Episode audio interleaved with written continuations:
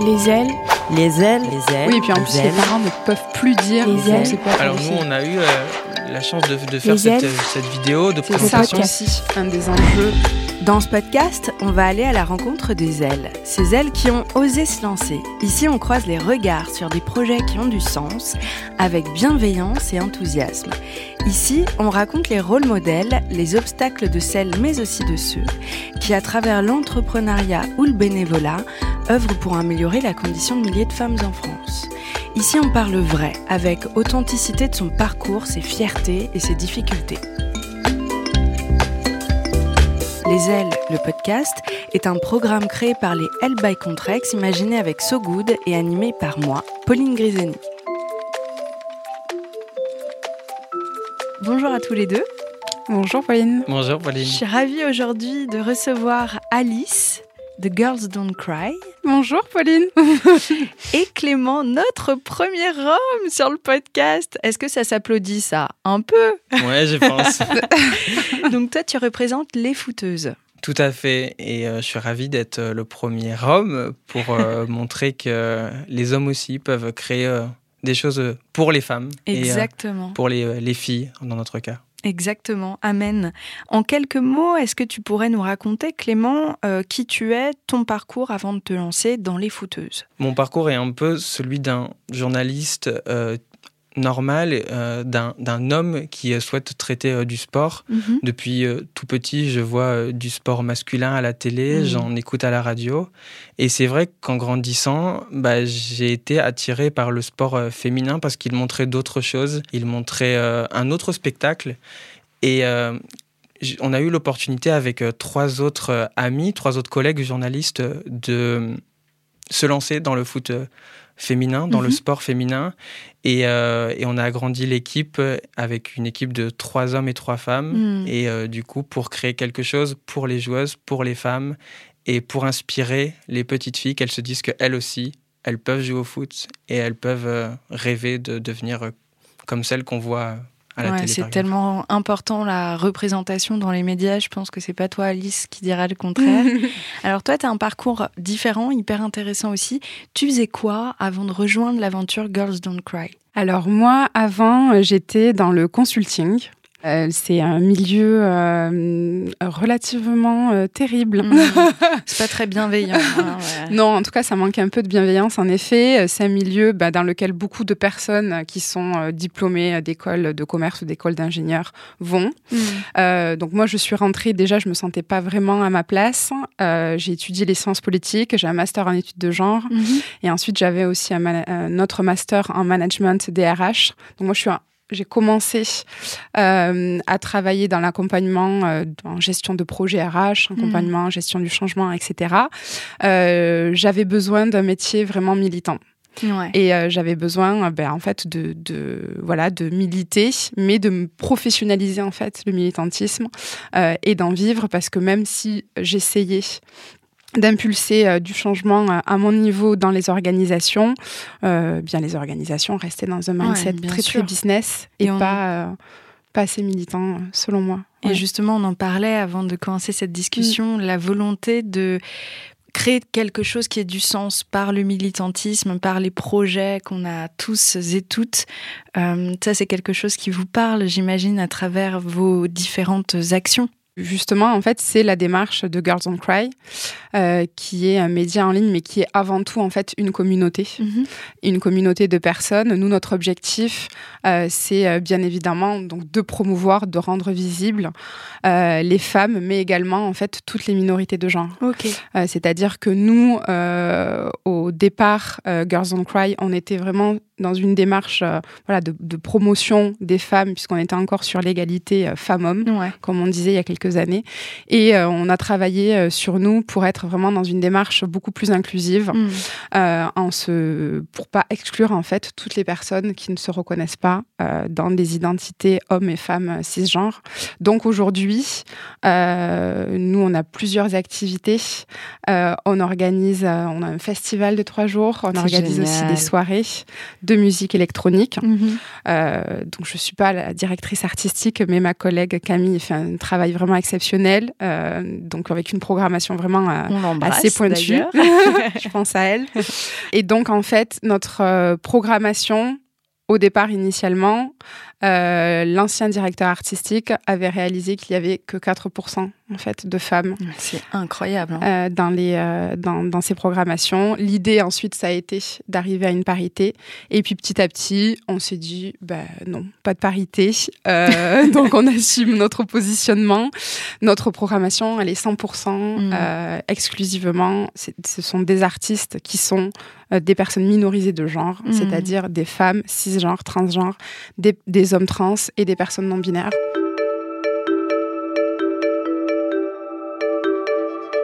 Je me retourne vers toi, Clément. Je pense que ça doit aussi résonner pour toi. Je sais que dans les médias, il y a à peu près 12% de représentation euh, de femmes journalistes et euh, dans le foot, c'est encore plus l'écart est encore plus creusé. Toi, c'était la raison d'être euh, au départ de ton envie de faire partie des footeuses, c'était de créer de la parité? Créer de la parité, oui bien sûr, mais c'est surtout en fait créer quelque chose qui permet de mettre en valeur les mmh. joueuses et euh, qui permet d'inspirer, c'est-à-dire qu'on se rencontre et euh, par exemple, tu parlais de la télé, les audiences le prouvent. On a découvert un chiffre il y a quelques jours, par exemple en 2019, les meilleures audiences euh, de, la, de la première chaîne en France, ces meilleures audiences de l'année étaient sur du football féminin. Ah ouais, c'est fou ça. aucun autre programme n'a fait plus d'audience que les matchs de foot féminin de l'équipe de France en 2019 lors de la compétition internationale à la Coupe du Monde. Ok. Et, et voilà, et nous on est parti du constat qu'il y a des joueuses le nombre de licenciés euh, filles n'a jamais été aussi grand. Hmm. Euh, il n'y a aucun sport qui n'a autant de, licenciés euh, filles et pourtant on se retrouve avec... Il y a un vide quoi. Voilà, hmm. il, y a, il y a un vide, il y a peu de diffusion, il y a peu d'informations. C'est très dur d'exercer notre métier de journaliste dans le domaine du sport féminin et du football féminin parce que l'information est beaucoup plus dure à aller chercher, elle est beaucoup plus dure à avoir, elle est beaucoup plus dure à transmettre euh, et, nous, ça nous paraissait important de le faire pour les joueuses parce que, en général, c'est leur passion, c'est leur métier.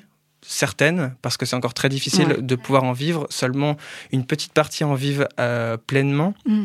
Et, et ça nous intéressait aussi de montrer aux filles qu'elles peuvent jouer au foot, que, c'est pas un sport inaccessible, c'est pas un sport de garçon comme euh, on le dit Mais souvent. Ouais, c'est dingue hein, qu'on le dise encore. Euh, et, de faire accepter. Nous, notre, notre plus belle victoire, c'est quand on reçoit des messages de parents ou de. je suis un peu ému, mais de, de bah parents ou, euh, ou de petits garçons qui nous disent ben, en fait, mon garçon, mon petit garçon de 8 ans, m'a demandé d'acheter un maillot d'une joueuse. Et, et c'est hyper compliqué d'en avoir, mais ça montre que, ben, en fait, si on en parle, ben, un petit garçon peut rêver de rencontrer une joueuse et ça peut être son idole comme mm, un, joueur de foot peut l'être. Et euh, euh, c'est des belles histoires comme ça qui, qui font qu'on a envie de continuer. c'est une sacrée cause. Ça, ça donne des frissons de se dire ça parce que c'est encore des cas exceptionnels et ça dingo, je trouve, en 2022, d'en être à là. Tu vois ce que je veux dire? Parce que quand tu dis ça, j'ai envie de dire, bah oui, normal. Maintenant, pas tant que ça. Et je pense que c'est la réelle euh, volonté euh, des footeuses, c'est aussi de dire, bah regardez, demain, ce sera juste la normalité, quoi. Oui, tout à fait. Et puis ce qu'on s'est rendu compte d'un point de vue euh, plus professionnel, c'est qu'aussi dans la visibilité que les médias apportaient, ou, ou en tout cas transmettaient à, à leurs lecteurs, c'était des sujets qui concernaient pas du tout le sport. Et c'est encore un peu difficile, on se rend compte, mais c'est surtout des. C'était traité avec des sujets surtout lifestyle, des, des, sujets sur euh, leur apparence, des sujets sur, sur, la sur la polémique qu'entraîne le sport, mais très peu sur leurs prestations. Alors que quand mm. on regarde du sport, bah, on aime raconter euh, le match, on aime décrire les performances, et on se rendait compte que malheureusement, il y avait une différence de traitement dans, le, dans la forme, parce mm. qu'elle n'était moins. Euh, on en parlait moins, mais aussi dans le fond, parce qu'on ne les traitait pas comme ce qu'on aurait parlé d'un homme. Et nous, ça nous tient à cœur de parler de joueuses comme on parlerait d'un joueur. C'est clair. D'analyser euh, bah, pourquoi cette joueuse est très forte, pourquoi là elle est moins en forme, mm. euh, pourquoi cette équipe euh, performe en ce moment. Oui, et, pas sa morning routine, quoi. Ça va deux minutes. ou la façon dont elle est venue à l'entraînement, ou, mm. Ou les footballeurs qu'elle fréquente dans sa vie privée. Ah c'est des choses qui attire euh, beaucoup peut-être parce que c'est quelque chose dont on parle beaucoup aussi dans d'autres magazines hors euh, le sport, mais euh, c'est quelque chose qui nous tenait à cœur de les juger et en tout cas mm. de parler d'elles. Mm. euh, dans ce qu'elles font et dans ce qu'elles savent faire. Raconte-moi les débuts. J'imagine que c'est pas forcément évident de se faire un nom dans ce secteur-là. Comment est-ce que ça, comment est-ce que vous avez euh, commencé à mettre euh, des petites pierres et construire ce qu'est le projet Les Footeuses aujourd'hui Oui, c'est vrai que c'est pas facile de se faire un nom parce que le domaine médiatique est vaste et parce qu'il y a beaucoup d'offres.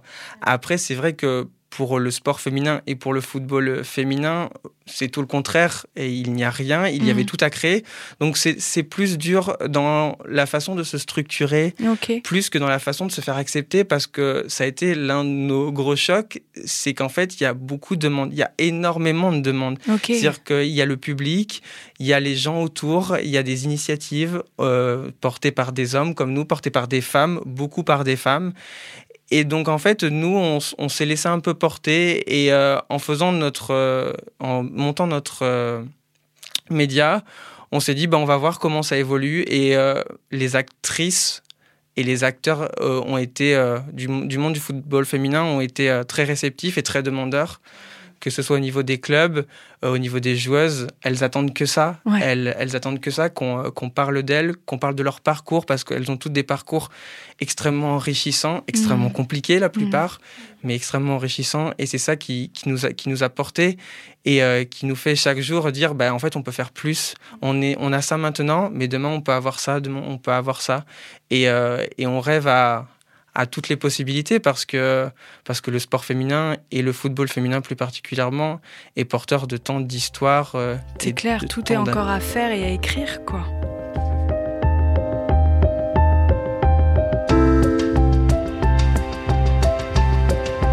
Je me tourne vers toi, Alice. Quels sont les rôles modèles qui t'ont aidé à prendre confiance en toi? Super question. Il y en a plein. je ne m'étais pas préparée. Euh, des rôles modèles, il y en a. Euh, Vas-y, donne-nous tes recos. Et il n'y en a pas assez. Euh, en même temps, en fait, le, problème, c'est qu'il y a des rôles modèles, donc de personnes auxquelles on s'identifie, qu'on adore, mais qui sont tellement loin de nous mhm. que du coup, ça crée un idéal qui est impossible à atteindre. Mhm. Donc finalement, ça produit le contraire, c'est-à-dire que ça produit pas euh, plus euh, de d'empowerment et de confiance en soi. Euh, je pense notamment à Oprah. J'adore Oprah. Tout le monde ne sera pas Serena Williams non plus. Bon. ouais, voilà, c'est ça. Donc c'est quand même important que ces personnes existent et qu'elles soient là. Mais sinon, mes rôles modèles, bah, à une échelle un peu plus bah, petite, ça a été vraiment des rencontres dans ma vie. Mm. ça a été premièrement la rencontre, ça peut paraître hyper cheesy, mais c'est important pour moi de le dire, avec ma meilleure amie, Clarence Edgar Rosa, qui est journaliste. Oh, bien sûr. Euh, et qui, est, euh, qui, a, qui, a, monté le, magazine Gaze. Mm-hmm. Euh, sur les, regards féminins. À, lire qui est incroyable. Euh, une deuxième personne aussi euh, qui s'appelle Alexia Simono qui a monté les Réseauteuses, qui est un réseau pour les femmes entrepreneurs en Occitanie. Donc ça, ça a été une seconde rencontre superbe. J'ai pu rencontrer, monter à l'Élysée, rencontrer, je dis monter puisque c'était Toulouse, mais donc aller à l'Élysée et rencontrer pas mal de personnes aussi grâce aux Réseauteuses.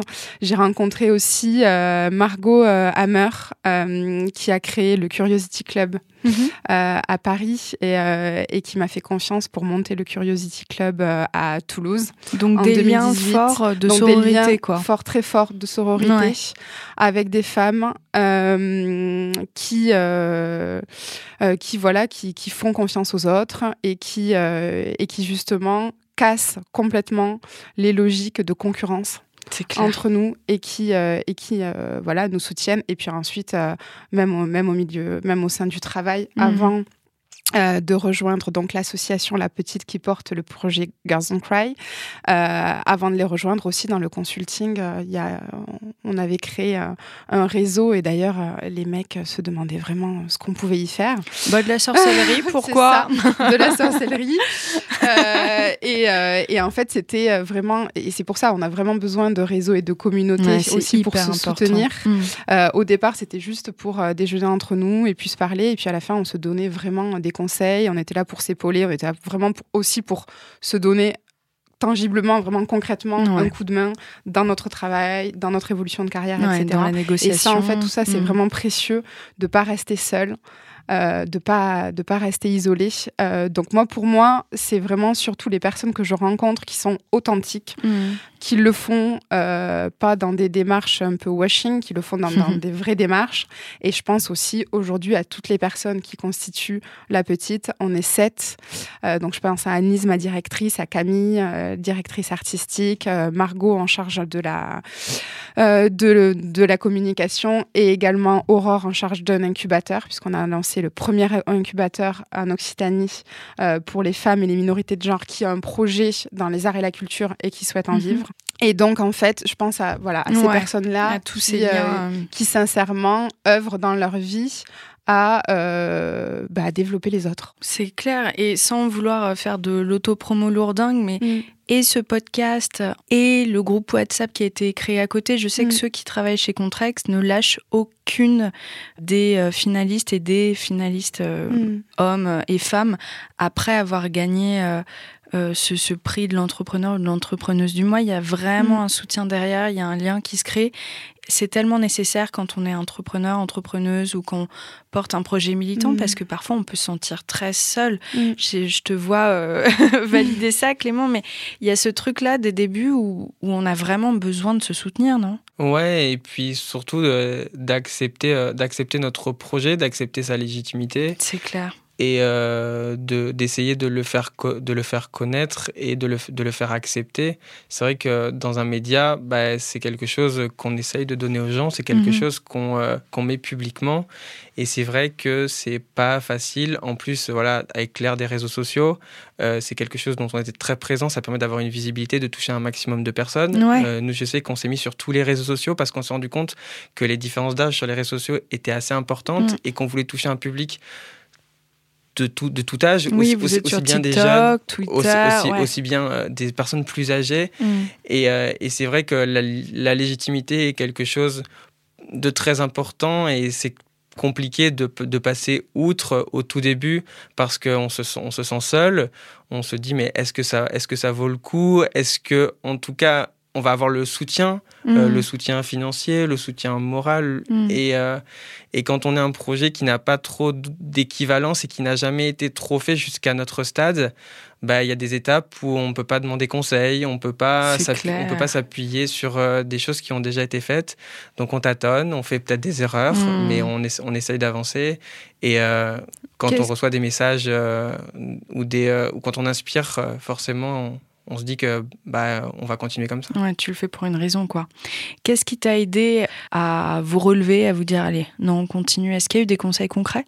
Ouais, il y a eu des, euh, comme je le disais tout à l'heure, des messages euh, de joueuses qui nous ont dit que pour elles, euh, ce qu'on leur apportait, c'était quelque chose qui allait changer leur vie.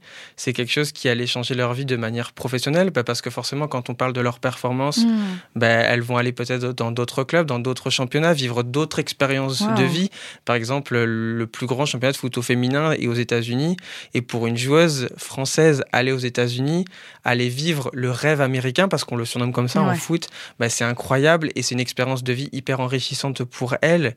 Et euh, c'est vrai que les joueuses euh, sont très demandeuses, mais sont très reconnaissantes. Et c'est dans leur message qu'on tire toute notre volonté et euh, que le projet que le projet vit en fait. Mm. Et après il y a aussi comme je disais tout à l'heure les messages de jeunes filles, de jeunes garçons qui se disent mais en fait j'ai découvert le foot féminin, je ne savais pas que des filles pouvaient jouer au foot aussi bien. Je ne savais pas que que en tant que fille, quand j'ai 10 ans, ben, je peux me dire que peut-être dans ma vie d'adulte, je pourrais dire je suis footballeuse professionnelle, hmm. je gagne ma vie parce que j'ai fait ma passion. Oui, donc ça, ça donne euh, une force de vie et de continuer de persévérer euh, sans faille, en fait. Les plus beaux messages qu'on peut, qu'on peut recevoir, c'est d'inspirer et de, de montrer que des filles voient des modèles, hmm. qu'elles s'identifient à des joueuses. Hmm et en fait tout simplement qu'elles les connaissent, qu'elles peuvent les suivre et qu'elles se disent mais en fait moi je veux être là, moi je veux faire ça et j'en suis capable, j'en suis totalement capable. Mm. Oui, et puis en plus les parents ne peuvent plus dire non, c'est pas pour les filles. c'est clair. C'est ça aussi un des enjeux des représentations et de la mm. visibilité, c'est euh, ce truc de on peut pas être euh, qui on ne peut pas voir. Mais mm. là en fait le fait de le voir, elles se disent que c'est possible, euh, que c'est accessible et puis les parents peuvent plus dire aujourd'hui, euh, non, en fait, euh, c'est pas pour toi. je confirme, à 12 ans, je voulais faire du rugby et mon père m'a dit non, ça te fera des muscles pas féminins. je l'adorais, hein, mais c'est vrai que c'était une génération encore où on disait des choses comme ça. Et t'as pas fait de rugby? Euh, Non, bien sûr que non, j'ai pas fait de rugby parce que je voulais pas des muscles pas féminins. Hmm. Fin de l'histoire, mais ouais, ouais, ça existait encore et. Bon, sur un autre sujet, mm. pour aller dans cette continuité, qu'est-ce qui vous a donné envie de postuler au programme Les L? Alors, je me retourne plutôt vers Clément, parce que toi, Alice, tu es arrivée en cours de chemin. Oui. Qu'est-ce qui t'a donné envie, euh, avec les cinq autres fondateurs, parce qu'il y a trois femmes, trois hommes, de postuler au programme Les L? Bah, tout simplement, comme on l'a évoqué euh, depuis un peu le début, c'est très compliqué euh, de se lancer et c'est très compliqué d'avoir, des soutiens. Mm. Et euh, forcément, quand on cherche des soutiens dans des projets qui ont autant de sens pour nous et pour le sujet qu'on traite, ben, on a envie de, d'avoir des partenaires, des soutiens qui ont du sens aussi. Bah, c'est clair. Et qui veulent, qui veulent s'engager pour, pour les bonnes raisons et parce mm. que ça leur tient à cœur de créer quelque chose et en tout cas de, de promouvoir une, une cause qui a du sens. Donc euh, forcément, quand on a entendu parler du projet Les Ailes by Contrex, on s'est dit que c'était quelque chose qui correspondait tout à fait à nos critères et euh, qui pouvait nous aider et qui pouvait totalement correspondre à ce qu'on essayait de promouvoir et euh, qui correspondait à notre engagement sur le sport féminin, sur le football et pour mettre en avant des femmes par des hommes et par, euh, par des femmes. Par des femmes. Et en plus de ça, ça donne quand même un coup de projecteur qui est un peu nécessaire au départ, parce que c'est génial, un apport financier, c'est évidemment nécessaire. Euh, mais en fait, parfois, ce dont on a le plus besoin, c'est d'être mis en avant, d'être euh, vu, d'être entendu par plus de gens. Quoi. Oui, la question de la légitimité dont on bah, parlait tout à l'heure, montrer que, que, son projet plaît, montrer que son projet a du sens parce qu'il il, en hein. a peut-être pour nous, mais de voir des regards extérieurs qui nous disent mais oui, il faut ce projet, ce projet est, important euh, et, il a du sens, bah, c'est quelque chose qui euh, nous donne de la confiance. C'est clair. Et euh, comme tu disais, le, soutien après avoir, avoir gagné et toutes ces choses-là font que bah, forcément on est plus fort, donc on voit plus grand. Et Puis on, on se rassure en se disant ok c'est bon, je suis sur le bon chemin, c'est plutôt pas mal.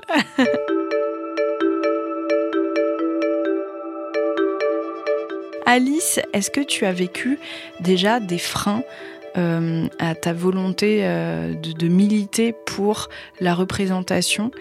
Est-ce que euh, tu as des échecs à nous raconter en particulier? Alors, il y a eu des échecs avant que j'arrive sur donc toute la partie Girls Don't Cry, qui est chez nous notre pôle artistique mhm. et notre notre communauté. donc, quand on organise en fait des soirées et qu'il y a personne, bah, ça c'est un très comment, gros échec. Comment tu l'expliques? Qu'est-ce qui s'était passé à l'époque?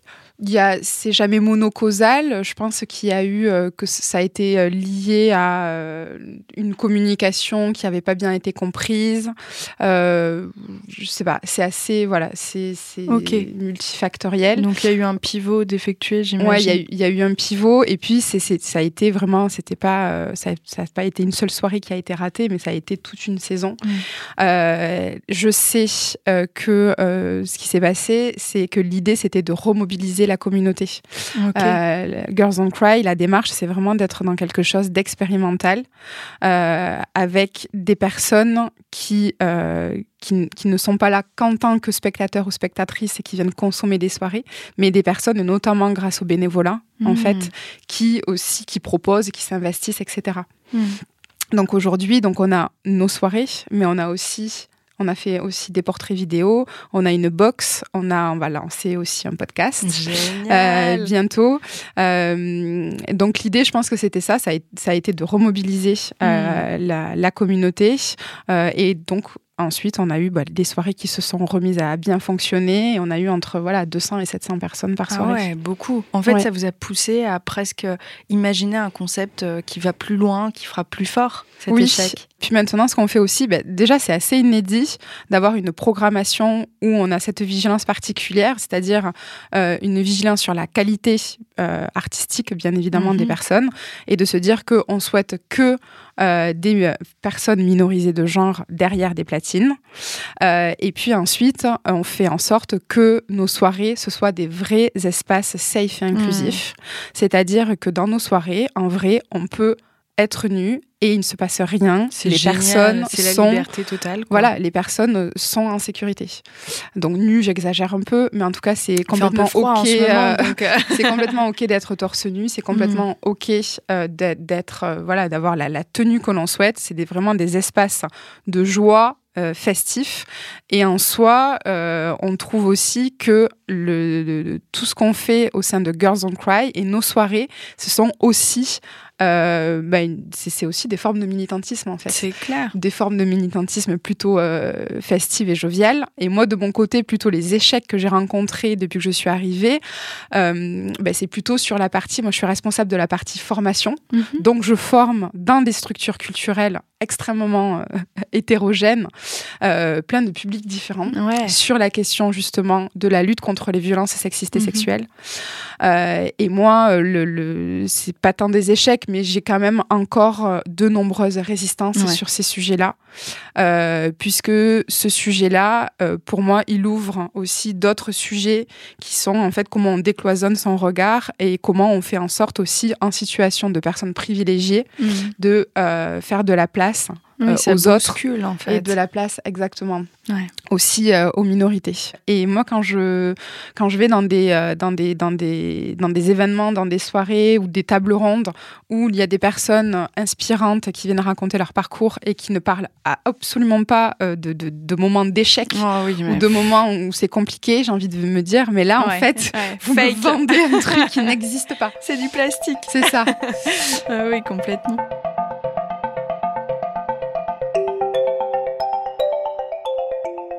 Et toi, Clément, euh, je me retourne vers toi sur l'aspect.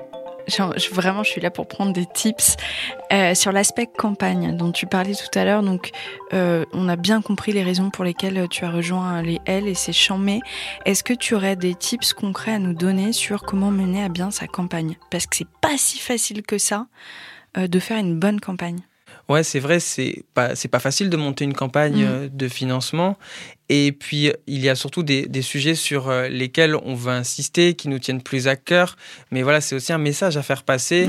Et euh, ça, nous, ça nous aide à progresser dans notre réflexion. C'est clair, on fait des pivots, en fait, en cours de campagne. Tout à fait, on, se dit, mais en fait, c'est sur ça que je veux aller, c'est mm. sur ça que je veux monter, c'est ça que je veux euh, promouvoir auprès euh, d'un maximum de gens. Donc c'est vrai que c'est une réflexion sur, euh, sur soi-même, sur son projet, et euh, c'est quelque chose du coup qui nous fait un peu retarder dans le cheminement du projet, mm. mais je pense que c'est nécessaire.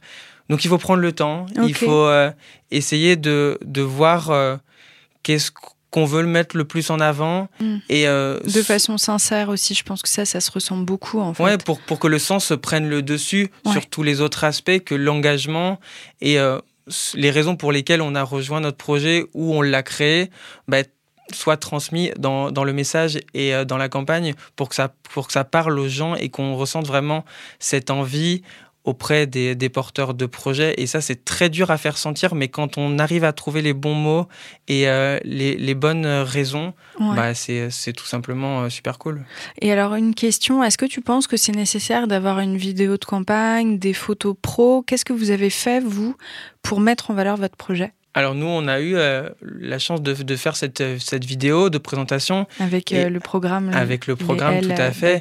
Et c'est vrai que ça met tout de suite plus en valeur parce qu'on peut mettre des visages mm. euh, derrière. Donc nous, on avait choisi, comme notre équipe est composée de trois hommes et trois femmes, de mettre un homme et une femme dans cette mm-hmm. vidéo pour montrer le sens de notre projet euh, et, c'est vrai que ça, ça, permet de pouvoir l'expliquer naturellement mm. et de faire peut-être passer un message comme on essaye peut-être de le faire avec la voix. Et c'est vrai qu'en vidéo, c'est un contact plus direct et on peut vraiment s'adresser aux personnes pour faire comprendre notre message et euh, pour faire comprendre le sens. Ouais, ça, ça, le rend plus concret aussi, je pense. Plus humain, plus, humain plus vivant, pour montrer que voilà, il y a des hommes, il y a des femmes derrière ces projets-là et que chacun peut se lancer, chacun peut essayer de d'avoir son propre cheminement pour euh, mettre euh, au point son engagement. Et, euh, Est-ce que vous auriez un conseil de grand frère, grande sœur à donner à celles et ceux qui nous écoutent, qui ont envie de mener à bien un projet qui leur tient à cœur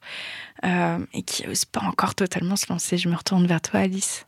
Pour moi, mes conseils, ça serait de s'entourer, de hmm. surtout pas rester seul. C'est également en fait de tester. Hmm des choses très rapidement, avoir une idée, on teste et puis en fait, euh, on verra bien. On apprend et on verra bien.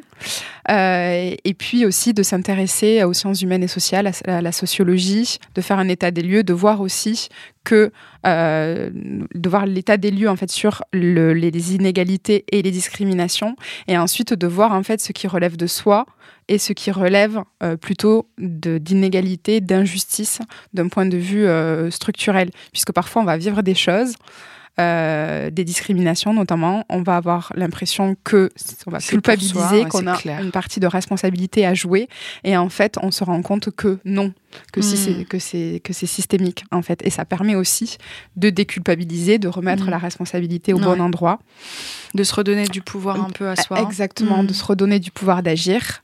Euh, et mon dernier euh, conseil, ça serait aussi l'accès aux droits, c'est-à-dire vous avez des droits, il y a des aides, et très souvent en fait, les personnes ne sont pas informées et ne les demandent pas. C'est clair, ou n'osent pas même carrément, avec le syndrome de l'imposteur souvent. Et toi, Clément, ton conseil de grand frère à quelqu'un qui aimerait se lancer euh, dans une aventure comme celle-ci bah moi, mon conseil, ça serait tout simplement de croire en soi. C'est-à-dire que si le projet a du sens pour toi, bah, il a du sens pour d'autres gens. Et euh, je rejoins le côté on n'est pas seul. C'est-à-dire que si on a ces envies, si on a ces convictions-là, si on a envie de faire changer les choses soi-même, c'est-à-dire qu'il y a sûrement des gens qui ont les mêmes envies. Mm, mm. Donc euh, ça rejoint aussi, il faut s'entourer, il faut discuter, il faut pas croire qu'on est seul et que nos projets n'ont pas de sens, même si on essaye de nous le dire. Mm. Il, faut croire, il faut croire en soi et euh, montrer que ça a du sens et que let's go quoi. C'est clair. Et si c'était à refaire, tu le referais comme ça? Ouais, tous les jours. et peut-être peut-être pas mieux, mais en tout cas, euh, je le referais tous les jours. Et toi, Alice, si c'était à refaire Oui, absolument. Mais du coup, on continue et on ne s'arrête pas. Et on ne s'arrête pas. C'est ça le mot de la fin. Merci beaucoup à tous les deux pour cette discussion hyper intéressante qui donne envie de s'engager, de croire en ses idées et, de les mener à bien et surtout de bien s'entourer. C'est ce qu'on va retenir, je crois. Hein. Merci à toi. Merci, Pauline.